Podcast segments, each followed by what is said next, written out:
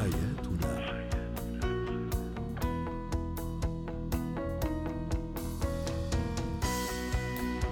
أهلا بكم مستمعينا الكرام إلى برنامج حياتنا برنامجكم اليومي الذي يعنى بشؤون الأسرة وباقي الشؤون الحياتية الأخرى.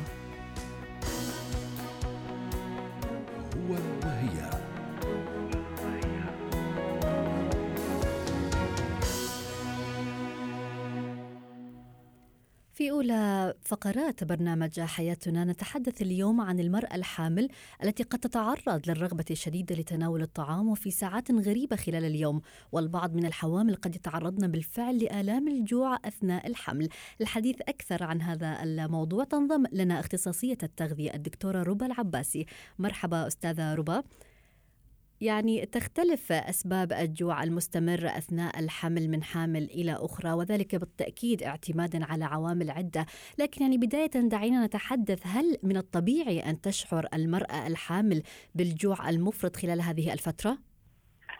آه نعم طبعا المرأة الحامل تمر بتغيرات متنوعة في الجسم بسبب اختلاف نسب الهرمون في الجسم واختلاف حجم الدورة الدموية. وبالتالي تشعر أحيانا بعدم الرغبة بتناول الطعام نهائيا أو بالجوع على الرغم أن تناولت وجبة كافية. فبالتالي إحنا هون المهم إنه نعطيها حل لما تصير عندها هاي المشكلة إنه كيف تتعامل مع هاي المشكلة. تماما يعني كيف يمكنها اذا دكتورة ربا أن تتحكم بهذا الجوع؟ دائما حميات النساء الحوامل ننصح بإعطاء ثلاث وجبات رئيسة تخللها ثلاث وجبات خفيفة. يعني بتعتمد على وجود سناك أو وجبات خفيفة بسيطة بيناتها. يعني مثلا بعد الفطور بساعة ونص يكون في عندها حصة فاكهة.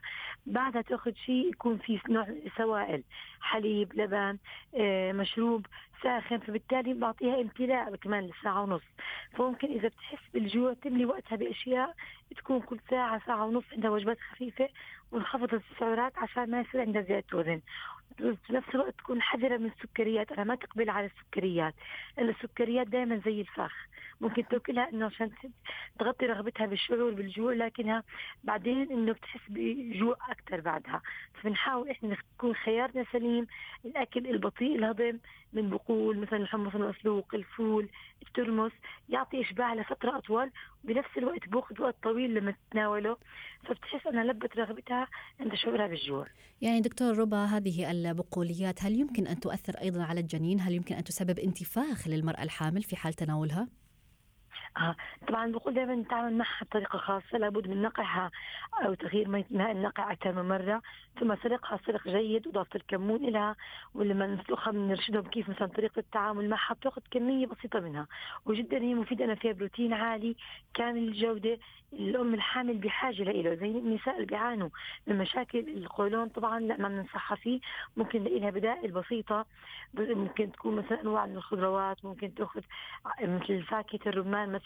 هي فاكهة الواحد باكلها فترة طويلة وفيها ألياف عالية وبتساعد كمان إنها تعزز الدورة آه، الدموية في المشيمه للبيبي فبالتالي إنه في فواكه ممكن إنه تعطيني إشباع فترة طويلة تقبل عليها تلاقيها كبديل. إحنا مشكلتنا مع الحامل اللي بتجوع بتدور على بديل سهل زي البسكوتات الكراكرز الشوكولاتة وهذا اللي بخليها تضل جوعانة طول اليوم أكثر يعني الدكتورة ربا قد نتبع هذا بالفعل هذا النظام الغذائي وننتبه على وجباتنا الغذائية ولكن البعض من النساء يقولن أنهن يشعرن بالجوع المفرط حتى على الرغم من تناولهن للطعام وهذا الجوع يفضل مستمر معهم ما الحل لهذه الحالة؟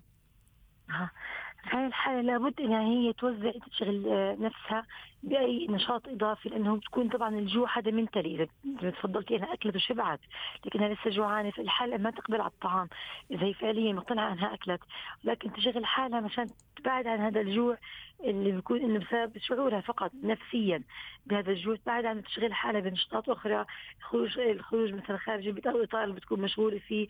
تقبل على شرب الماء. الماء أحيانا بيحل مشاكل كبيرة.